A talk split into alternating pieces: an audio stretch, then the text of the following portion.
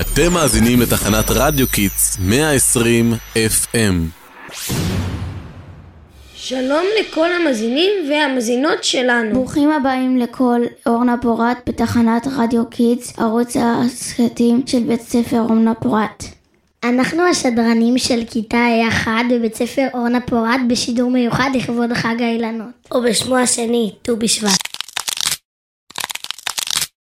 שי, מה את עושה? מה זה הרעש הזה? אה, אני אוכלת ט"ו בשבטים.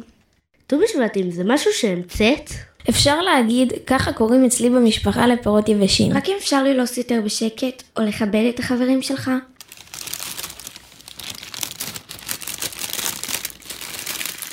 אתם יודעים שזה מנהג עתיק ממש, לאכול מפירות העץ בט"ו בשבט. ובהתחלה זה היה משהו שבעיקר יהודים אשכנזים עשו, אבל לאט לאט הוא הלך והתפשט. בעבר היו אוכלים בעיקר את הפירות משבעת המינים כדי לחגוג את פירות האדמה הגדלים בארץ ישראל. אבל היום אנחנו אוכלים כמעט כל פרי שאפשר לייבש. אני הכי אוהבת משמש. חבר'ה, תעזרו לנו לערוך שולחן בשביל הסדר ט"ו בשבט. סדר? זה לא משהו שעושים בפסח? גם. במאה ה-17, בהשראת קריאת ההגדה וסדר פסח, התחילו לערוך סעודה מיוחדת לכבוד ט"ו בשבט. יש דרכים רבות לערוך סדר ט"ו בשבט ומנהגים קצת אחרים לכל עדה. לרוב אוכלים את שבעת המינים ושפע פירות בהם מורחה הארץ. שותים ארבע כוסות יין וקוראים פרקי תנ"ך הקשורים לתנובת הארץ. תעבירו לי את הצלחת של פירות היבשים. סליחה? אני אנקה. ועכשיו נעבור לכיתה אחת שתראה לנו איך עושים סדר ט"ו בשבט.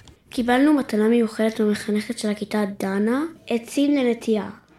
תודה רבה, מורה דנה. ט"ו בשבט שמח.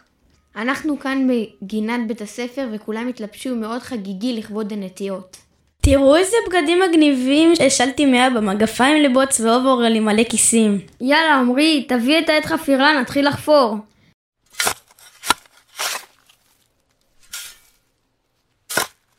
מכירים איזה שיר טוב לט"ו בשבט? כן, קצת מוזר לחפור ככה בשקט. ט"ו בשבט הגיע, חג לאילנות.